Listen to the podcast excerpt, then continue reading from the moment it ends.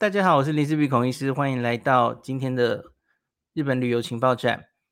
上礼拜啊，我在东京最后两天来北海道前，我现在人在北海道跟大家录音哦。呃，来之前我在台场的，以前它叫做日航东京，呃，比较老的一些读友可能知道它哦。那它现在已经变成希尔顿了哈，Hilton。这其实。说起来是一个悲伤的故事哈，从台场这个日航日航东京转变成希尔顿的这个过程哦，呃，为什么呢？呃，这这一间饭店，你很多人是从浅草坐船到台场嘛，或是你是从这个百合海鸥号尤利卡莫美那坐经过彩虹大桥到台场，那在到台场之前，相信你都会为这个几个台场的。外观比较抢眼的建筑会被吸引，其中一个当然可能是你知道富士电视台的那个很有近未来感的球体展望室。那在下面是 Aqua City 这个商场，那在这他们的右边，你就会看到一个有一点像是帆船一样，一个很特别的弧形的构造的一间旅馆哦，那就是我们今天要讲的台场希尔顿。为什么它以前是日航东京？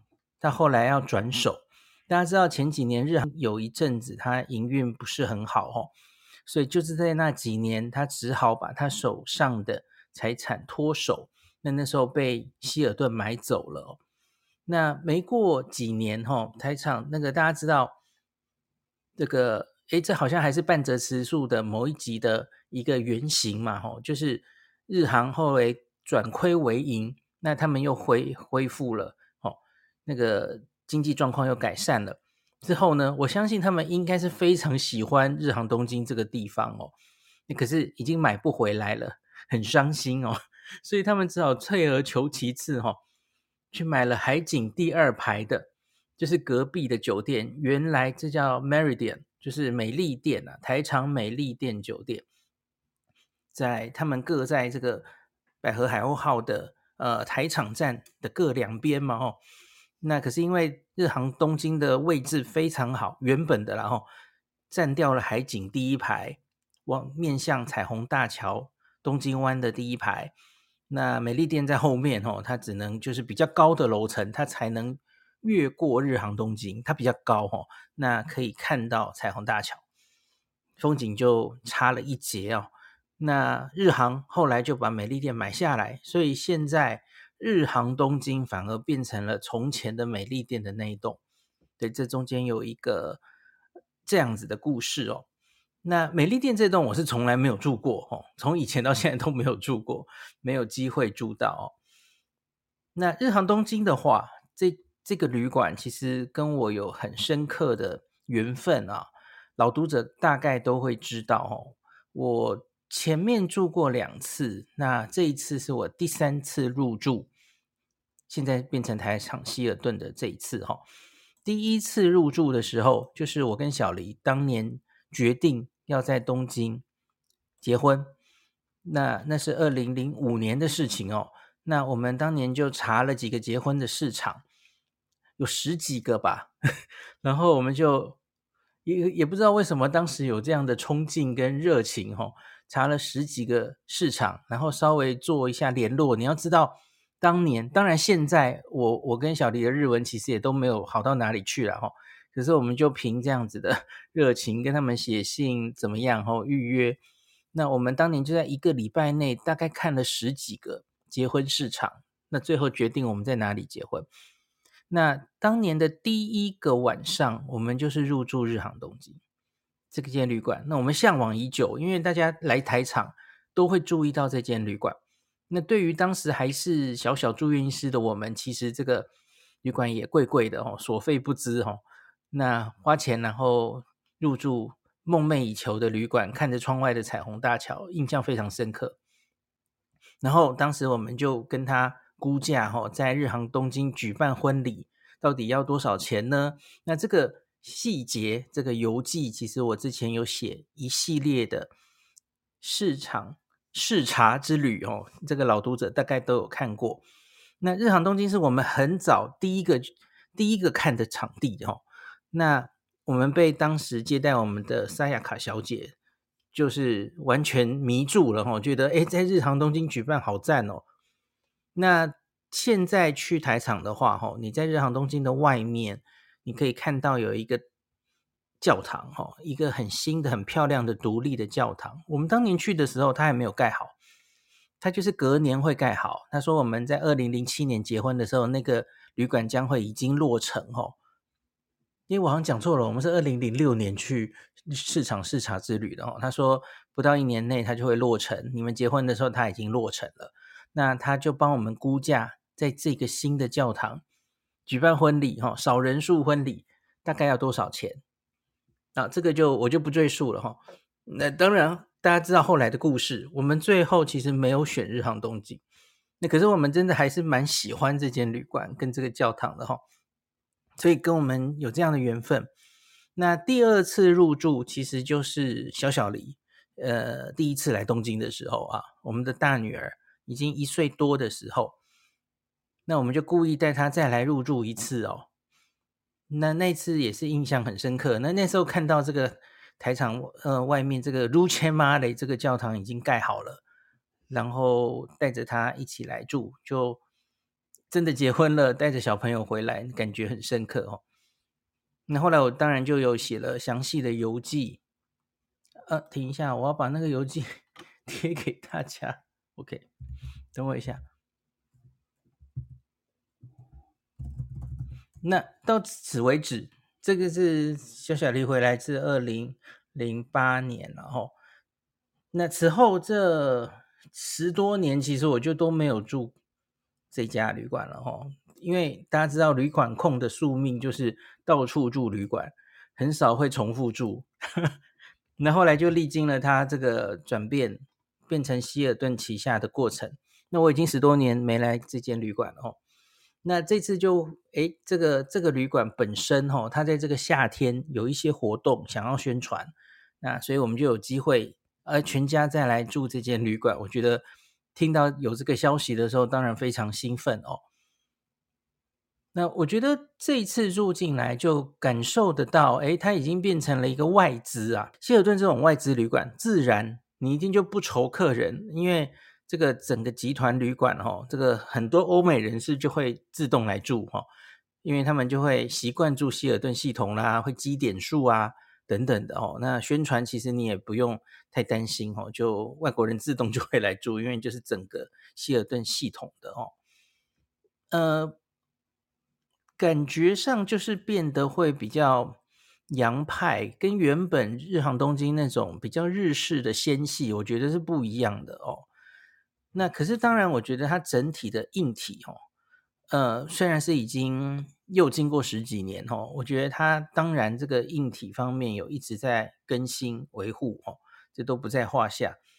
那有一个我觉得比较那个细致度可能不能跟之前不日式的不太一样的，有一个例子我可以跟大家讲哦，因为像这一次哈，那他们就帮我们安排是正对它的窗景了哈，正对台场那个彩虹大桥。的的房间哈，那所以就有这个读者就在下面问，请问孔医师，你们订的是什么房间？那我自己在网页上要怎么订这个房间？那可是这里哈，在以前的年代跟现在，我觉得就有一个差别。以前的年代，那个原本日航东京时代的时候，因为这个饭店它本身是弧形的哦，而且它非常长哦，这个饭店蛮大的哦，房间很多。所以它从最东边到最西边，吼，它每一个房间看那个台场彩虹大桥的角度其实都不一样。所以之前的时候，吼，在官网上，在订房网站上，其实它有好几种房型。这个我曾经专门写过一篇文章跟大家分析，吼，就是日常东京的窗景篇。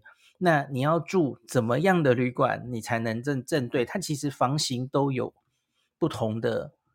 那个名字哦，那以前是就是很复杂嘛，哦，那当然是越正对台场海彩虹大桥的房间会越贵哦，它是有分的哦。那可是像现在哈，我不管是在一休，我我不管是在官网哦，其实我觉得他就很大拉拉的，他根本没有在分这些了，他只是分呃很简单的，很像一般的旅馆，就是什么 Superior Deluxe 啦，然后行政房啦，吼，那 Deluxe 就只是分房型，可是关于窗景，他就没有特别把它写出来了，所以。大家懂我的意思吗？这这个其实细致度就不一样。像以前日航的年代，它其实就是它可以让你确定，你知道你订到是什么窗景。可是你看老美啊，他们才不管你嘞啊，反正就这样。所以呢，你假如哦非常执着，你想要很好的、哦、面对彩虹大桥、正对窗景的这样的房间，我相信你要做的事情应该就是。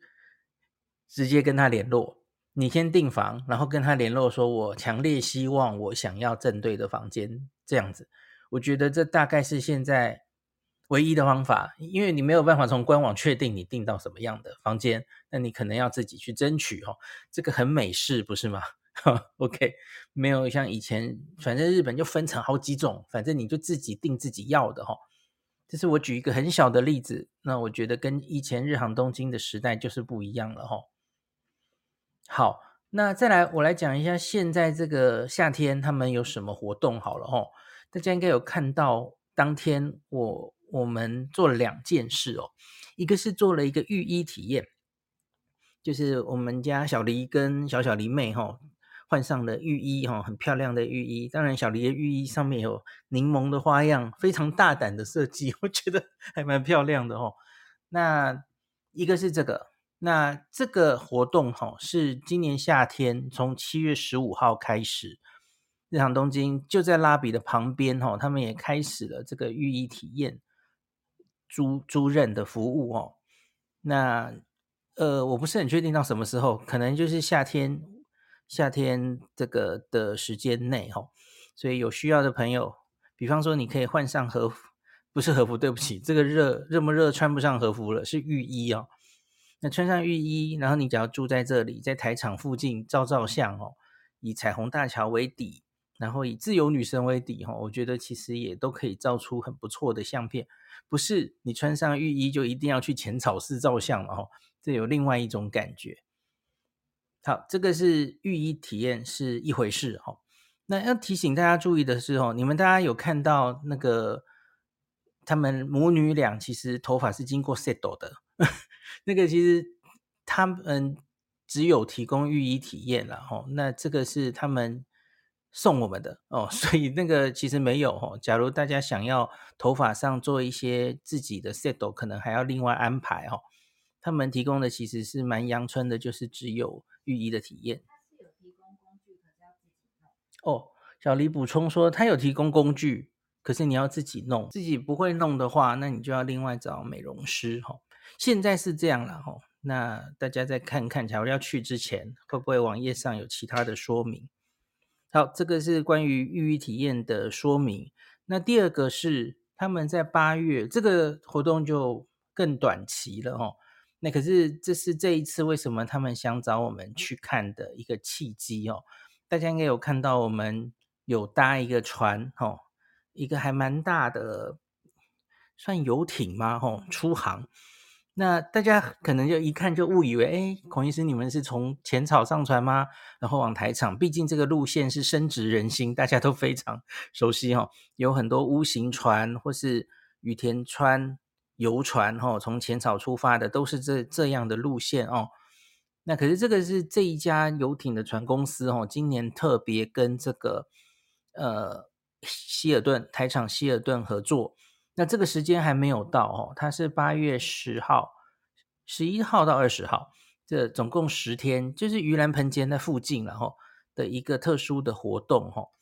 那像我们这一次去体验，其实是住它的行政行政房，就就如同之前在东方这个 Oriental 哈旅馆住行政房，然后可以用他们的行政的休息室一样的概念哈。它是住你。假如在这一段时间内只有这十天哦，订行政房以上的房型的话，哈，那他就可以免费让住客搭这艘游游艇出航，那一天有四个时段。那这个是人数满了就收完了哦，一个时段好像是五十个人，我没记错的话哦，所以一天大概就是限限额两百个人。那所以要，假如你确定了在这一段时间内有订房哦，你可以提早去跟他预约哦。有四个时段，看你喜欢是下午或是傍晚，我记得好像还有晚上的。那它的一个游程大概就都是四十分钟左右哈。那它是从旅馆走出来，然后大家知道那个很有名的自由女神像，从那里往下走，然后走到呃岸边，那就到码头。那从这里出海哈，大概在这个 Aqua City 前面这个码头出海。那一开始就穿越彩虹大桥，然后往北开。那你在这个往北开的过程中，可以看到这个新的丰州市场啊，看到丰州的的那几栋新建筑，那里有很多 Tower Mansion，然后以前的奥运选手村，然后你可以看到细流，你可以看到远方的晴空塔，然后当然最后就绕回来，绕回来再往东京湾的方向再走一小段哦，你可以看到呃，在那个。工厂夜景，就是接近这个川崎的那附近哈，有一些工厂可以看到工厂夜景，然后也有一些船坞码头的的夜景的部分哦。因为我是黄昏的时候出航的哦，然后就绕回来，大概四十分钟的船程。那这个船哦，它有一楼跟二楼，一楼是室内的哦。我其实蛮建议大家坐在二楼。它开放感比较高，我觉得比较有感觉。一楼就是整个封闭的哦，那窗子好像也没办法打开，我有点忘记了，好像有空调，因为东京现在很热哈。那可是二楼我觉得开放感比较好。当然我去的那天，嗯，天气比较阴哦，不是大太阳，所以然后有海风，其实非常凉快哈，在二楼觉得呃很舒服。那就是这样的一个游船，针对行政房以上的住客，哈，它是可以免费让你搭这个体验的。好，他们这个暑假办的两个活动都跟大家讲完了，哦。那再来，我们来讲一下旅馆本身。那我先讲一下这个早餐好了，哦。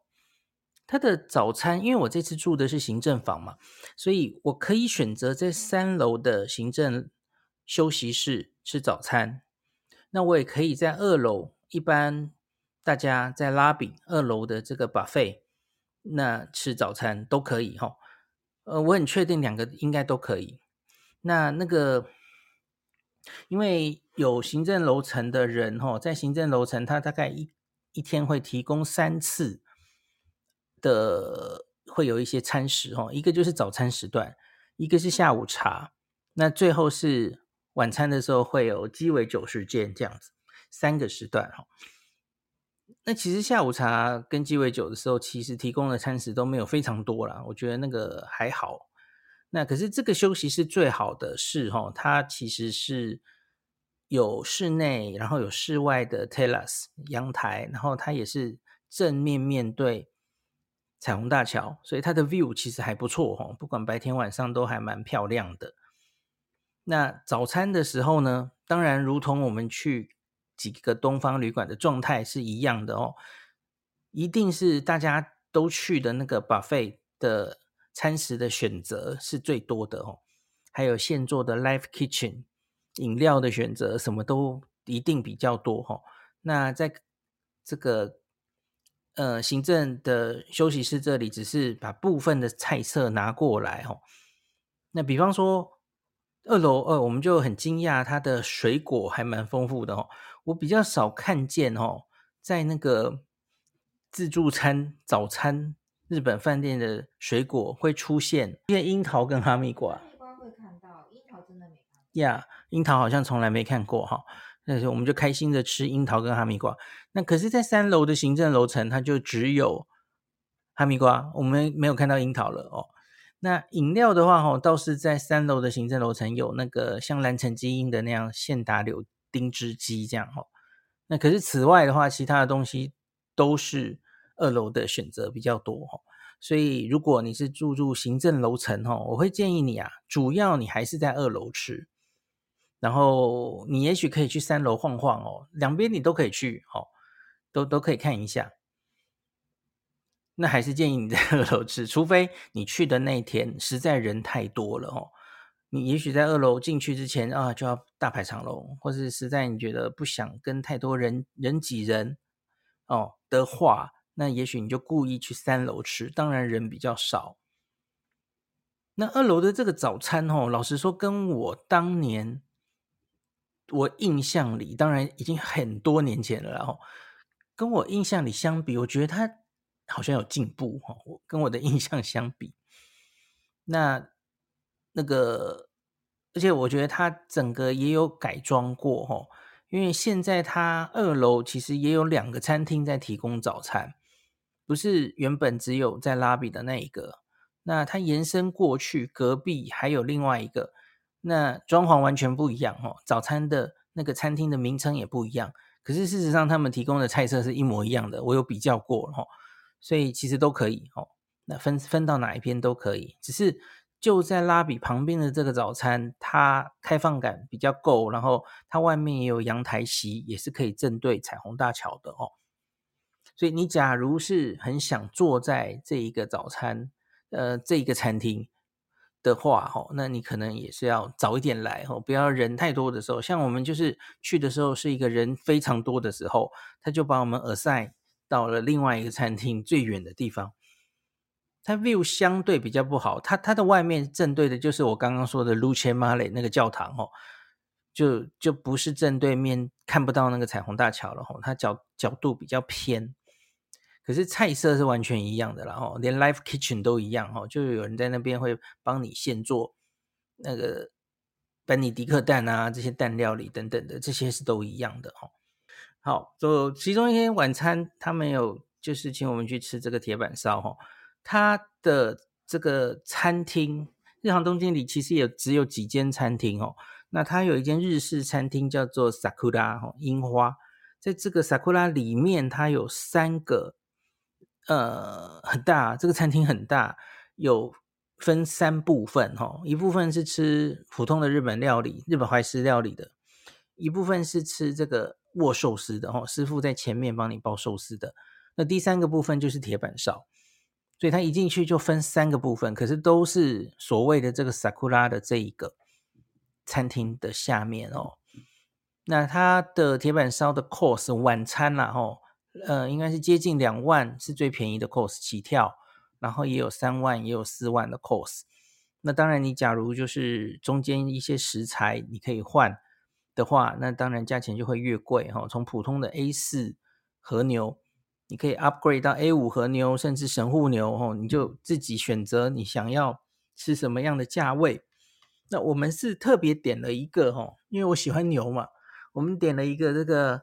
三种和牛吼，吃吃看比较哦，那各自只有三十 gram，我其实觉得这样不错诶，因为动不动吼都吃那什么一百五十 gram、两百 gram 的牛肉吼，那假如是那种 A 五和牛吼，常常就很油，油到你就就非常油，油油油到不行的。那可是各自浅尝辄止哦，吃个三十 gram，我觉得还蛮 OK 的哦，只是尝尝味道，过过干瘾啊。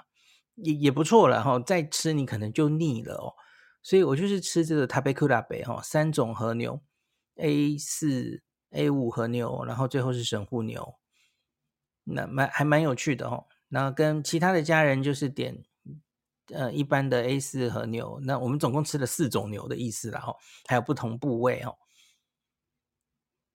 然后我觉得很有趣的是，当然铁板烧本身当然要一道一道上，然后。呃，都都还蛮好吃的哈。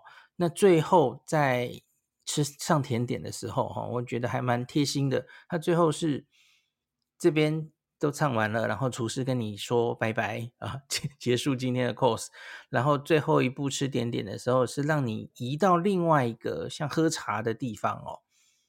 那一样就是窗外就是彩虹大桥，就是非常有气氛的一个场地。然后附带一提，这个 Sakura 的这个餐厅它也有室外 Terrace 席，我看好像只有大概两三桌吧。那有一个很帅的帅哥店员就带我出去，就是他说：“哎，可以出去照。”他看我照着在往窗外照嘛，他说：“哎，可以带你出去照哦。”去，它外面有一个有一点像日式庭园的东西，然后呃，应该是两席吧，就是阳台席哈，露天的，是专属于这个房间、这个餐厅的。那我就问他说：“哎，这个假如想要在这边吃的话，是不是要预约？”哈。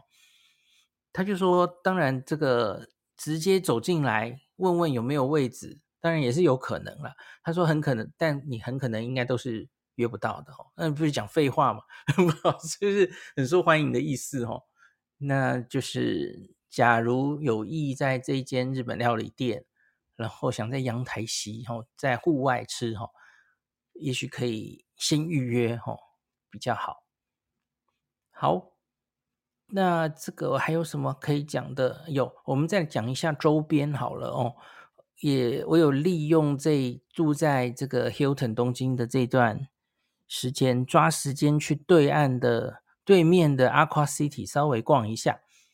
因为疫情结束后，哈，嗯，这个重新旅重启旅游以来，我上次只有经过 Aqua City，我没有进去再重新逛过，所以这次我就进去。稍微逛逛哦，诶，我发现它其实店家也变得蛮多了哦。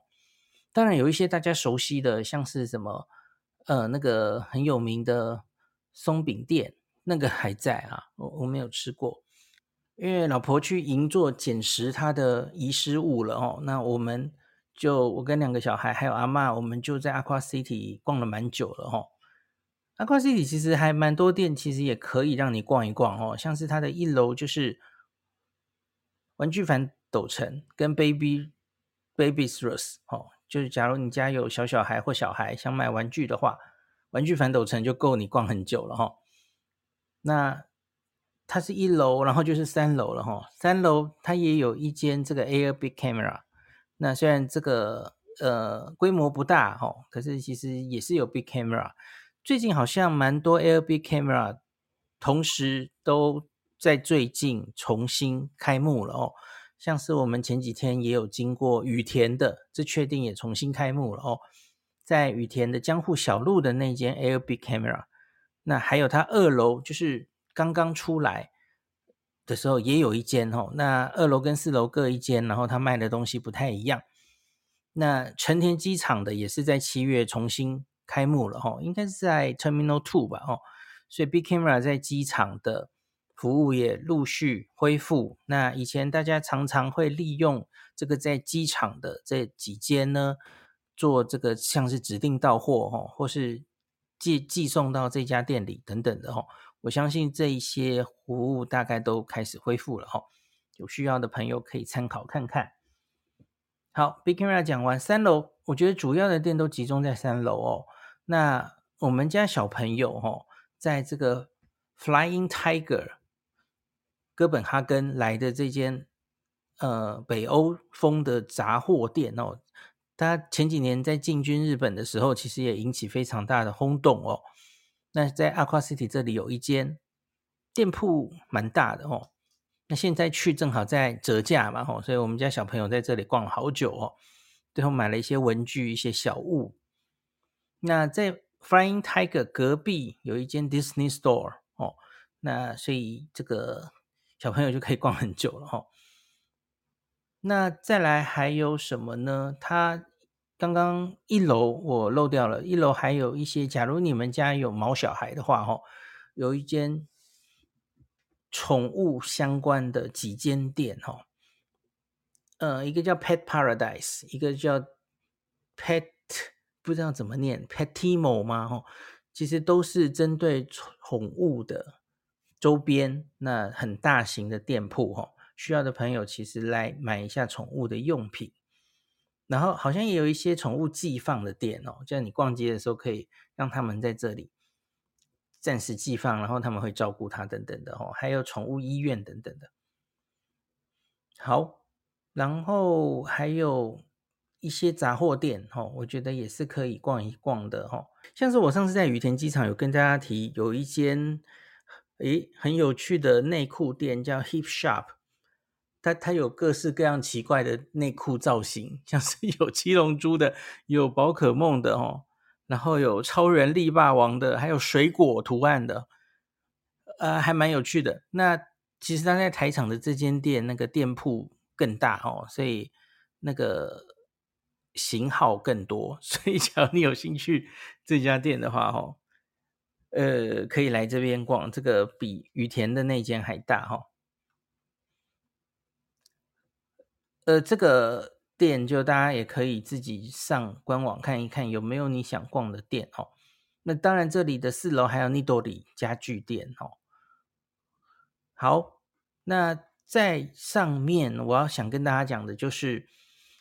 它有一个拉面国际馆，但顾名思义就是拉面主题乐园了哦。可是我以前呐、其实对这一间拉面国际馆其实兴趣缺缺哦。这这间其实开了蛮久了哦，可是一直以来它这个引进的店家哦，都是比较名不见经传的哦，不是很有名的店家哦。那可是这一次我就发现，哎，这个拉面国际馆目前的店家，至少目前的店家，我觉得。看起来是蛮有一回事的哈，其实都都是一些赫赫有名的店哈。那像是，所以所以我这次去哈，我这次去是假日吧，那我就看到很多人，就是很多日本人，当然也有旅客哈，这生意蛮好的，跟以前不一样哦。那像是我们曾经在羽田机场吃过了，哦，羽田机场这家已经收掉了哈，那个拉。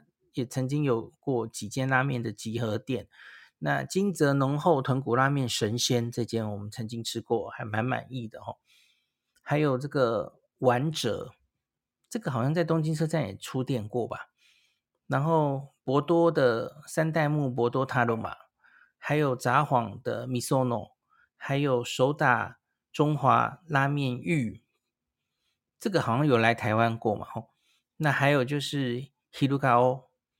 这几间其实都不是泛泛之辈哦。那我看他们各自也有在拉面国际馆有单独的菜单哦，只有在这里吃得到的菜单。然后这里所有 Aqua City 的餐厅哦，它其实都有机会面对彩虹大桥，然后有那个呃外面的阳台的特等席。那你甚至可以点一碗拉面，然后去外面露天的地方看着彩虹大桥吃哦。都都还不错。那另外其他的餐厅，我稍微跟大家补充一下哈。我刚刚没有讲出来那间店哈，就是很有名的红极一时的，当然现在可能没有那么红了哈，所以大概不用排队排成怎么样了哈。就是 Axing 哦，这间煎饼松饼店哈，它有蛮大的面积。然后另外是顶楼。在顶楼有一个 Aqua City 的这个神社哈，呃，我不是要说这个，它顶楼其实是一个可以 barbecue 的空间哦。那我去的时候应该是星期五了哦，星期五刚下班的上班族几乎全部占满嘞，生意超好的哦。然后大家就在那边 barbecue 哈，我不知道是也有一些是联谊，也有一些是应酬哦。哇，一堆日本的上班族，男男女女在那边，然后就很开心的在那边 barbecue，有点在开 party 的感觉哦。然后就在 Aqua City 的顶楼，我觉得好特别。那就是风景很好哦，因为 Aqua City 的顶楼往下看，看彩虹大桥。然后那时候快黄昏了哦，东京铁塔就亮灯了，我觉得气氛非常的好哦。然后四楼最后来讲一下，有两点要跟大家补充的哦。它四楼也有 Koana，就是夏威夷来那个汉堡哦。我觉得这间汉堡好像在日本也是一直都还蛮受欢迎的，到处在开店哦。Aqua City 这边有一间分店。那 Koana 的这间店出来呢，它其实就是很有名的，在 Aqua City 有一个出口叫做女神的 Gate。这个女神的 Gate。为什么叫女神的 gate？就是因为在这个出口的地方附近，你可以照到台场的自由女神像很好的角度哈。你可以照到它正好就在背景，就是彩虹大桥，然后东京铁塔也在大概正中央偏一点的位置，可以取景到很不错的角度哦。那所以这一个出口的地方就被叫做女神的 Gate。那大家在台场彩虹大桥，除了就在它下面附近照相之外，哦，那你不要忘记，你也可以来 Aqua City 的这个入口附近，哦，那就在这个 Kuana 店出来的附近，有有一一个地方可以照的很不错的角度，哦，这里可以跟大家补充一下。好，今天就讲到这里。感谢您收听今天林氏璧孔医师的日本旅游情报站。疫情后的时代，孔医师回到旅游部落客林氏璧的身份，致力于推广安全安心的日本旅游，随时为您送上最新的日本旅游资讯。如果你觉得这个节目对你有帮助，喜欢的话，欢迎你推荐给身边的朋友，或是在 Apple Podcast 上面留下评价，也可以留言，五星评价好像每天都可以留哦。行有余力的话，欢迎您赞助林氏璧孔医师喝杯咖啡。如果你想看到更多临时必发的日本旅游资讯，欢迎你加入脸书上的日本自助旅游中毒者粉丝专业，或是我也有 LINE 的官方账号 Telegram、Instagram，这些连接都在 Podcast 前面我的电子名片里，可以在一个页面就看到我所有的发声管道，都欢迎您加入。那我们就下一集再见喽。